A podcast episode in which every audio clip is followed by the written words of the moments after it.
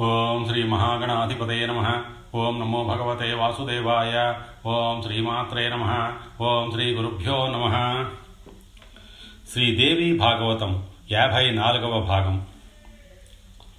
వశిష్ఠ విశ్వామిత్రులు ఆడి బకా యుద్ధం. అటు తర్వాత కొంతకాలానికి హరిశ్చంద్రుడు గుర్రమెక్కి అడవిలోకి వేటకు వెళ్ళాడు.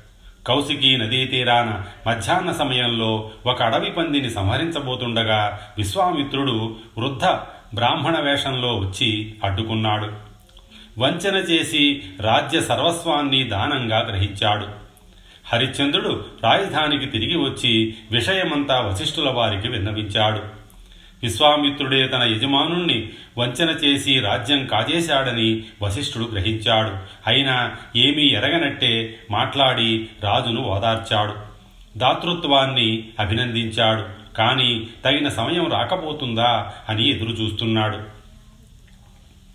ఒక రోజున వశిష్ఠ విశ్వామిత్రులు ఏదో వనంలో యథాలాపంగా తారసపడ్డారు. ఒకరిని చూసి ఒకరికి కోపం భగ్గుమంది. వశిష్ఠుడే ముందుగా నోరు చేసుకున్నాడు. క్షత్రియాధమ దుర్బుద్ధి బ్రాహ్మణ వేషధారి కొంగజపం చేస్తూ దాంభికాలు కొడుతున్నావు. అహంకారంతో విర్రవీగుతున్నావు. నా మహారాజు హరిశ్చంద్రుణ్ణి నిరపరాధిని వంచించి రాజ్యం కాజేశావు. దుఃఖ సముద్రంలో ముంచేశావు. నీ కొంగ జపానికి తగినట్టే కొంగవైపో అని నిష్ఠూరంగా శపించాడు. విశ్వామిత్రుడికి మరింత ఒళ్ళు మండింది. పాత కలహాలు జ్ఞాపకం వచ్చాయి. ఈ శాపంతో ఆజ్యం పోసినట్లయింది. భగ్గుమన్నాడు నువ్వొక బాతువైపో అని ప్రతిశాపం ఇచ్చాడు. ఇద్దరూ క్షణంలో జలపక్షులుగా మారిపోయారు. అయినా క్రోధాలు చల్లారలేదు. చాలాసేపు కలహించుకున్నారు. సాయంకాలం అయ్యేసరికి ఆ మానస సర స్థిరంలో ఇద్దరూ చెరొక గట్టున చెరొక చెట్టున గూడులు కట్టుకుని నివాసాలు ఏర్పరచుకున్నారు. తెల్లవారడం ఆలస్యం. ఇద్దరూ కలియబడి గోళ్ళతో ముక్కులతో గీరుకుంటూ పొడుచుకుంటూ యుద్ధం చేస్తున్నారు. రక్తసిక్తులై పూచిన మోదుగు చెట్లు అవుతున్నారు. వాళ్ళ కూతలు అరుపులు సర్వలోకాలకు చిరాకు పుట్టిస్తున్నాయి. వేల సంవత్సరాలు నిత్యకృత్యంగా పోరాటం సాగించారు. ఎంతకు దీనికి ఒక అంతం కనిపించలేదు. బ్రహ్మదేవుడు కల్పించుకున్నాడు. సర్వదేవత పరివృతుడై మానస తీరానికి వచ్చాడు. ఇద్దరిని విడదీసి వేరువేరుగా ఓదార్చి శాంతింపజేసి మొత్తానికి ఎలాగో యుద్ధాన్ని విరమింపజేశాడు. ఇద్దరి శాపాలను తొలగించాడు. ఎవరి ఆశ్రమాలకు వారిని సాగనంపాడు. తాను తన పరివారము నిష్క్రమించారు. అటుపైని బ్రహ్మ చేసిన ఒడంబడికకు కట్టుబడి వశిష్ఠ విశ్వామిత్రులు మిత్రులయ్యారు. ఏమైనప్పటికీ జనమేజయ మైత్రావరుని విశ్వామిత్రు విశ్వామిత్రులంతటి బ్రహ్మర్షులే అహంకారాన్ని జయించలేకపోయారంటే ఇక సామాన్యులైన దేవదా దేవదానవ మానవులు జయించగలుగుతారా? అందుచేత ఇంతకీ చెప్పవచ్చేదేమిటంటే అంతరంగ శుద్ధి అనేది మహాత్ములకు కూడా అత్యంత దుర్లభమని. ఎంతో ప్రయత్నంతో సాధన చేస్తే తప్ప సాధ్యం కాదు. అటువంటి అంతఃశుద్ధి అణుమాత్రమైనా లేకుండా తీర్థ దాన తపశ్చర్యలు ఎన్ని చేపట్టినా ఎంతగా చేసినా పూర్తిగా నిరర్థకం. సత్వరజస్తమో గుణాలను బట్టి శ్రద్ధ కూడా మూడు విధాలు. పరిపూర్ణ ఫలప్రదమైన సాత్విక శ్రద్ధ ఈ లోకంలో దుర్లభం. రాజస శ్రద్ధ సగం ఫలాన్ని ఇస్తుంది. తామస శ్రద్ధ పూర్తిగా నిష్ఫలం. అఫల కనీసం కీర్తి కూడా దక్కదు. అరిషడ్వర్గాలకు లొంగిపోయే మానవ సమాజంలో సర్వత్రా ఇదే పరిస్థితి. అందుచేత శ్రవణ కీర్తనాదులతో అంతరంగాన్ని వాసనారహితం చేసుకుని దేవీ పూజా తత్పరుడై తీర్థక్షేత్రాలలో నివసించాలి. మాయా మహేశ్వరి పాదాలను మనసా ధ్యానిస్తూ స్తోత్రనామాలను వచస కీర్తిస్తూ ఫలపుష్పాలతో కర్మణ అర్చిస్తూ క్రమక్రమంగా అరిషడ్వర్గాలను తొలగించుకొని అంతఃశుద్ధిని సాధించుకోవాలి. కలియుగంలో ఇదొక్కటే సర్వదోష నివారకం. ఇటువంటి వారికి కలిభయమే ఉండదు. ఎంతటి పాపాత్ముడైనా ఈ మార్గంలో ప్రయాణిస్తే ఈ సంసారం నుంచి చాలా తేలికగా అనాయాసంగా ముక్తిని పొందుతాడు. ఇక్కడ జనమేజయుడికి మరొక సందేహం వచ్చింది. వ్యాసుడు మాట్లాడుతూ వశిష్ఠుడికి పర్యాయపదంగా మైత్రావరుని అన్నాడు. ఆ పేరు ఎలా వచ్చిందో తెలుసుకోవాలనిపించింది. చేసిన పనులను బట్టి వచ్చిందా? గుణాన్ని బట్టి వచ్చిందా? అడిగాడు వ్యాసమహర్షి వివరించాడు. జనమేజయ వశిష్ఠుడు బ్రహ్మమానస పుత్రుడు. ఇది తెలుసు కదా నీకు? ఈయన ఒక సందర్భంలో నిమి మహారాజు ఇచ్చిన శాపం వల్ల ఆ శరీరాన్ని విడిచిపెట్టి మిత్రావరుణులకు పుత్రుడుగా పునర్జన్మ పొందాడు. అప్పటి నుంచి మైత్రావరుణి అనే పేరు ప్రసిద్ధికెక్కింది. నిమి వశిష్ఠుల పరస్పర శాపాలు. మహర్షి ఈ కథ చాలా చిత్రంగా ఉంది. ఒక మహారాజు ఒక మహర్షిని సాక్షాత్తు బ్రహ్మదేవుని కుమారుణ్ణి శపించడమేమిటి? ఎందుకు శపించవలసి వచ్చింది? ఏ తప్పు చేశాడని శపించాడు? దయచేసి తెలియజెబితే కాని నా కుతూహలం తీరదు. జనమేజయ కారణం నీకు ఇంతకు ముందే చెప్పాను. అన్ని శాపాలకు ఏది కారణమో దీనికి అదే కారణం. ఈ సంసారం సర్వకాలాలలోనూ ఆ మాయాగుణాలు మూడింటితో ఆవరింపబడి ఉంటుంది. భూపాలురు ధర్మం ఆచరించాలి విప్రోత్తములు తపస్సులు చెయ్యాలి. ఇలా ఎవరి గుణాలు కర్తవ్యాలు వారికి స్పష్టంగా ఉన్నాయి. కాకపోతే అప్పుడప్పుడు ఇవి తారుమారవుతుంటాయి. అప్పుడే చిక్కు వస్తుంది. రాజులు కామ క్రోధ వ్యవసులవుతున్నారు. మునులు లోభానికి అహంకారానికి లోనవుతున్నారు. రజోగుణ ప్రధానంగా క్షత్రియులు యజ్ఞాలు చేస్తుంటే మునులు అలాగే తపస్సులు చేస్తున్నారు. సత్వగుణం అనేది ఎవరిలోనూ కనిపించడం లేదు. యజంతి క్షత్రియా రాజన్ రజోగుణసమావృతా బ్రాహ్మణాస్తు తథా రాజన్. నకోపి సత్వసంయుత. ఈ వశిష్ఠుడు నిమి మహారాజును శపిస్తే వారేమో వీరిని శపించారు. ఇద్దరు కష్టాల పాలయ్యారు. విధి బలీయం కదా. అందుకే ఈ త్రిగుణాత్మక సంసారంలో ద్రవ్యశుద్ధి క్రియాశుద్ధి మనశుద్ధి అనేవి ఉత్తరోత్తరం బహుదుర్లభాలు. ఇదంతా ఆ మాయాశక్తి ప్రభావం. ఎవడూ తప్పించుకోలేడు. ఆ జగన్మాత అనుగ్రహాన్ని పొందగలిగితే క్షణంలో ముక్తుడవుతాడు. లేకపోతే లేదు. అలా కొట్టుమిట్టాడుతూ ఉండవలసిందే. ఆ తల్లి అనుగ్రహం ఎవరి మీద ఎప్పుడు ఎలా ప్రవర్తిస్తుందో అనూహ్యం. హరిహరాదులకే లభించని ఆ కరుణ ఒక్కొక్కప్పుడు సత్యవ్రతాది సాధారణ నియమాలను పాటించిన సామాన్యుడికి దక్కవచ్చు. ఆవిడ హృదయాన్ని తెలుసుకోగలిగిన వాడు ఈ ముల్లోకాల్లోనూ లేడు. కానీ ఒకటి మాత్రం నిజం జగదీశ్వరి ముమ్మాటికి భక్తులకు వశ్యురాలు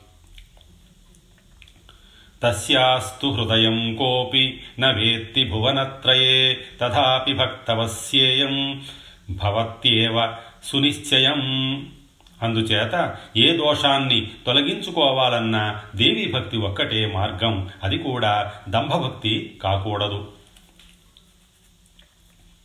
నిమిమహారాజు ఇక్ష్వాకు వంశ సంభూతుడు పన్నెండవ కొడుకు రూపగుణ సంపన్నుడు ధర్మజ్ఞుడు ప్రజారంజకుడు సత్యవాది దానశీలి మహాజ్ఞాని అనేక యజ్ఞాలు చేశాడు. కేవలం బ్రాహ్మణుల కోసమని గౌతమాశ్రమ సమీపంలో ఒక పట్టణాన్ని నిర్మించి దానికి జయము అని పేరు పెట్టాడు.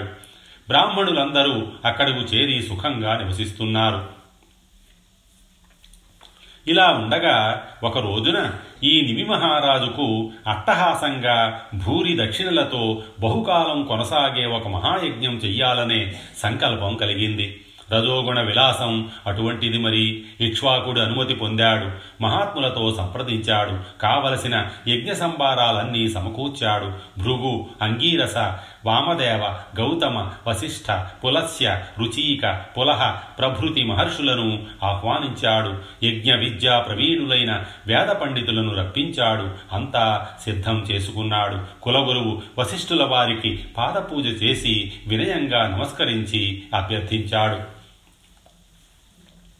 గురుత్తమ నువ్వు సర్వజ్ఞుడివి. ఇదిగో యజ్ఞ సంభారాలన్నీ సమకూర్చుకున్నాను. దయచేసి నాతో ఈ యజ్ఞం చేయించు. ఐదు వేల సంవత్సరాల పాటు సాగాలి ఇది అటువంటి యజ్ఞ దీక్షను స్వీకరించాలని నా కోరిక. ఇప్పించు యజ్ఞం జరిపించు. ఇది అపూర్వమైన దేవీ యజ్ఞం. శ్రీ జగదంబిక ప్రీతి కోసం చేస్తున్నాను. కాదనక ఆధ్వర్యవం వహించు.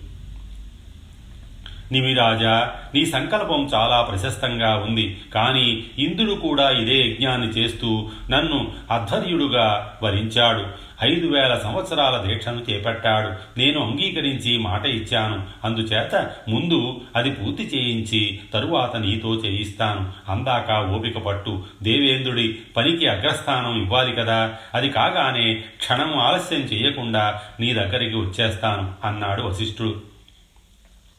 గురుదేవా నేను యజ్ఞ సంభారాలన్నీ సమకూర్చుకున్నాను. ఋత్విక్కులనందరినీ ఆహ్వానించాను.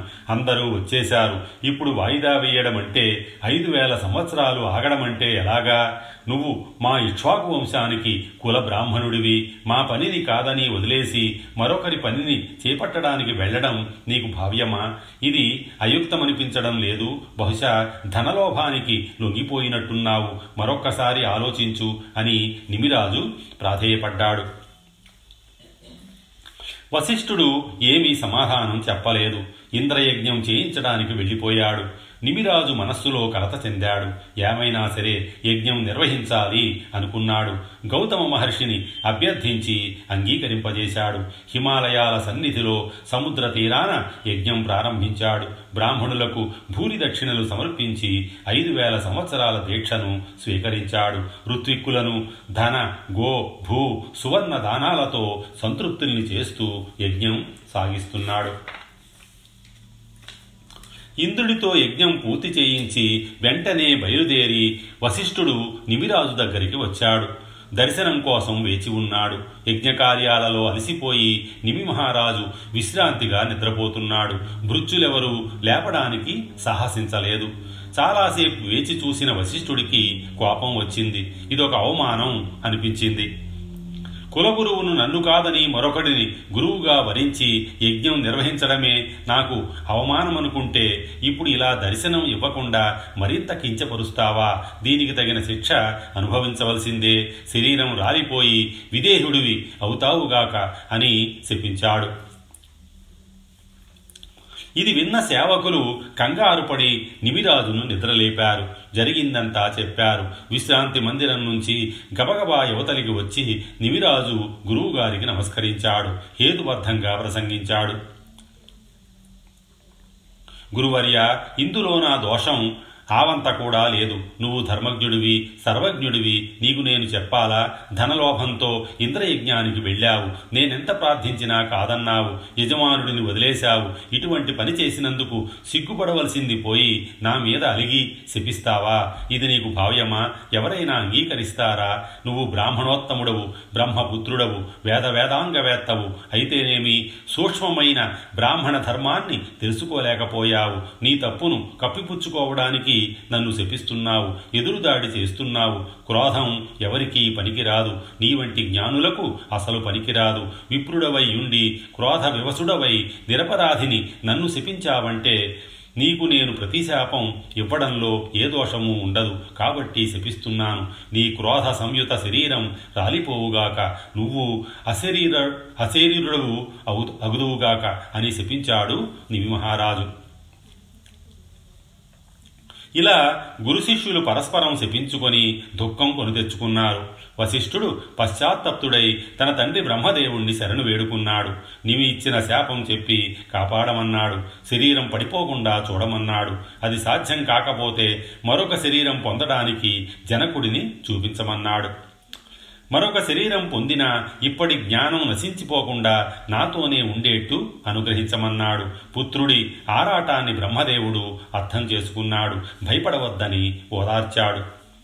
ప్రస్తుతానికి మిత్రావరుణుల తేజస్సులో నువ్వు ప్రవేశించు. తగిన సమయం వచ్చినప్పుడు అయోనిజుడుగా ఆవిర్భవిద్దువుగాని. అప్పుడు ఆ రూపంలో నువ్వు ఇప్పటిలాగే ధర్మజ్ఞుడవై వేదవేత్తవై వేదాంగ విధుడవై సర్వజ్ఞుడవై అందరి చేత పూజలు అందుకొందువుగాని అని సలహా చెప్పి పంపించాడు. తండ్రికి ప్రదక్షిణం చేసి నమస్కరించి వశిష్ఠుడు హుటాహుటిని బయలుదేరి వరుణలోకం చేరుకున్నాడు. అక్కడ తన దేహాన్ని విడిచిపెట్టి మిత్రావరుణుల తేజస్సులో జీవాంశంగా ప్రవేశించాడు. కాలం గడుస్తోంది. ఒక రోజున ఊర్వశి ఏదో పని మీద వరుణాలయానికి వచ్చింది. సఖీజన పరివృతయై శృంగార చేష్టా విలాసాలతో ప్రకృతిని పులకరింపజేస్తూ వరుణలోకంలోకి వసంతంలా ప్రవేశించింది.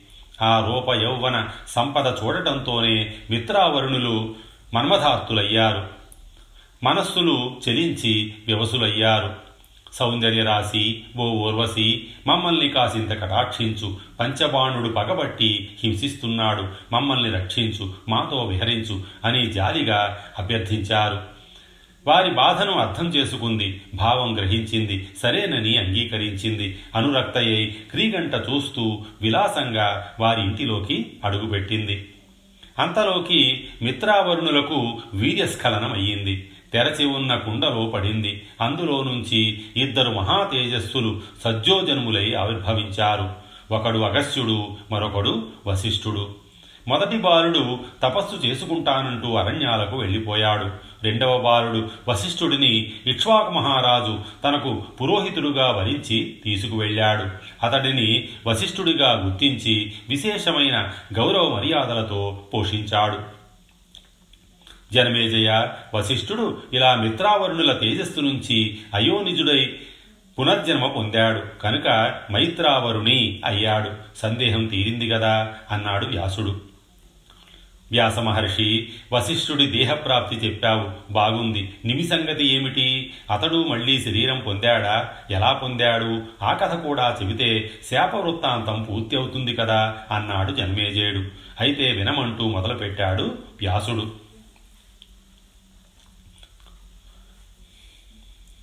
నిమి మహారాజుకు జగన్మాత వరం.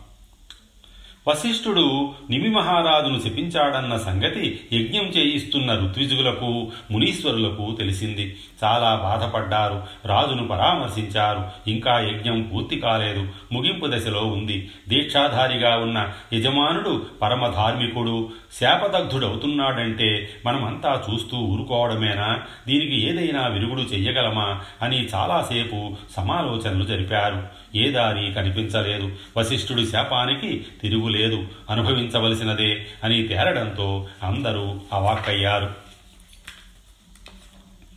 నిమి మహారాజు శరీరంలో నెమ్మది నెమ్మదిగా మార్పు రావడం మొదలైంది. అది గమనించిన ఋత్విజులు దానికి కావలసిన వేదమంత్రాలతో గంధమాలియాది విలేపనాలతో ఒకవైపు అతడి శరీరాన్ని రక్షిస్తూ మరొక వైపు త్వరత్వరగా యజ్ఞం ముగించారు.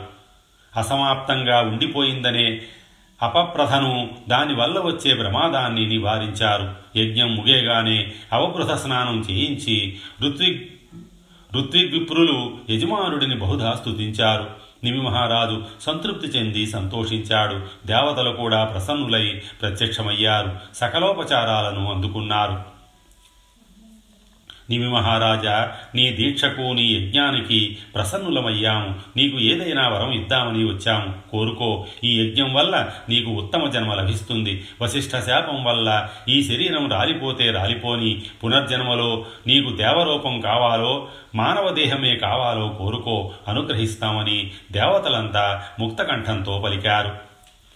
అప్పటికే నిమి శరీరం రాలిపోయి ఆత్మ మిగిలింది. అదే బదులు పలికింది. దేవతలారా యజ్ఞం పూర్తయింది. మీరు ప్రసన్నులయ్యారు. అంతే చాలు. నాకిప్పుడు చాలా సంతృప్తిగా ఉంది. నాకు ఏ దేహం మీద వాంఛ లేదు. శరీరం ఏదైనా ఎప్పుడో ఒకప్పుడు నశించిపోయేదే. అందుచేత ఏ రూపము నాకు వద్దు. సకల ప్రాణికోటికి చూపుల్లో నేనుంటాను. వాయు రూపంతో కన్నుల్లో సంచరిస్తాను. ఈ వరం అనుగ్రహించండి. అని అడిగాడు. ఇటువంటి వరం ఇవ్వడం తమ శక్తికి మించినదని దీన్ని కేవలం జగదీశ్వరి మాత్రమే ఇవ్వగలదని యజ్ఞంతో సంతృప్తి చెందింది గనక తప్పకుండా ఇస్తుందని జగదీశ్వరిని ప్రార్థించమని సలహా చెప్పి దేవతలు నిష్క్రమించారు. నిమి ఆత్మ వెంటనే జగన్మాతను ప్రార్థించింది.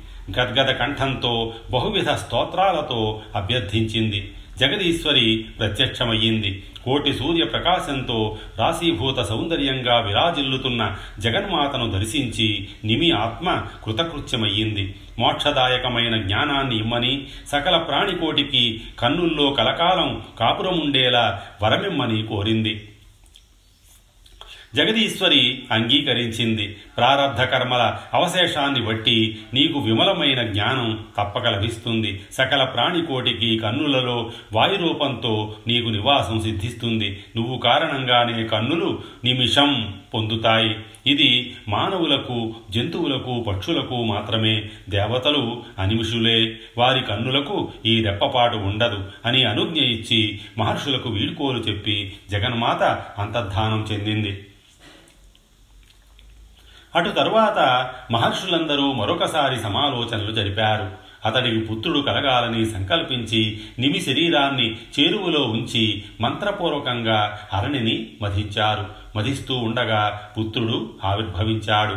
సర్వలక్షణ సంపన్నుడై ముమ్మూర్తుల తండ్రిలాగా ఉన్నాడు.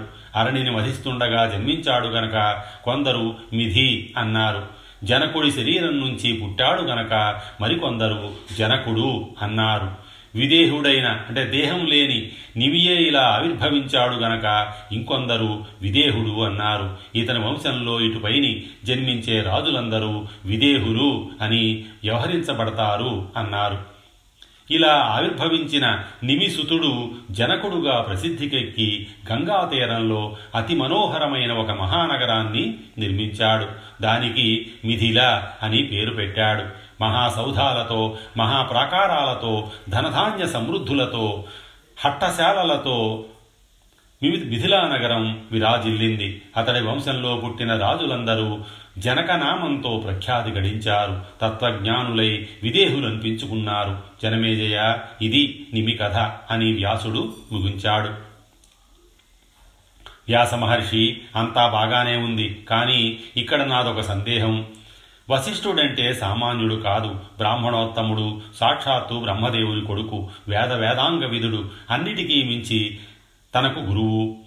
తన వంశానికి పురోహితుడు అతని మీద నిమి మహారాజు అలా అలగవచ్చునా? మహాయజ్ఞానికి దీక్ష వహించి క్రోధానికి లొంగిపోవచ్చునా? తాను ధర్మజ్ఞుడు జ్ఞాని ఇక్ష్వాకు వంశంలో జన్మించాడు రవ్వంత ఓరిమి వహించలేకపోయాడా? ఇది చాలా విడ్డూరంగా ఉంది. దీనికి కారణమేమిటా అని ఆలోచిస్తున్నాను. నాకు అందడం లేదు. నువ్వే చెప్పాలి అన్నాడు జనమేజేయుడు. వ్యాస భగవానుడు అందుకున్నాడు. స్వస్తి శ్రీ ఉమామహేశ్వర పరబ్రహ్మ అర్పణమస్తు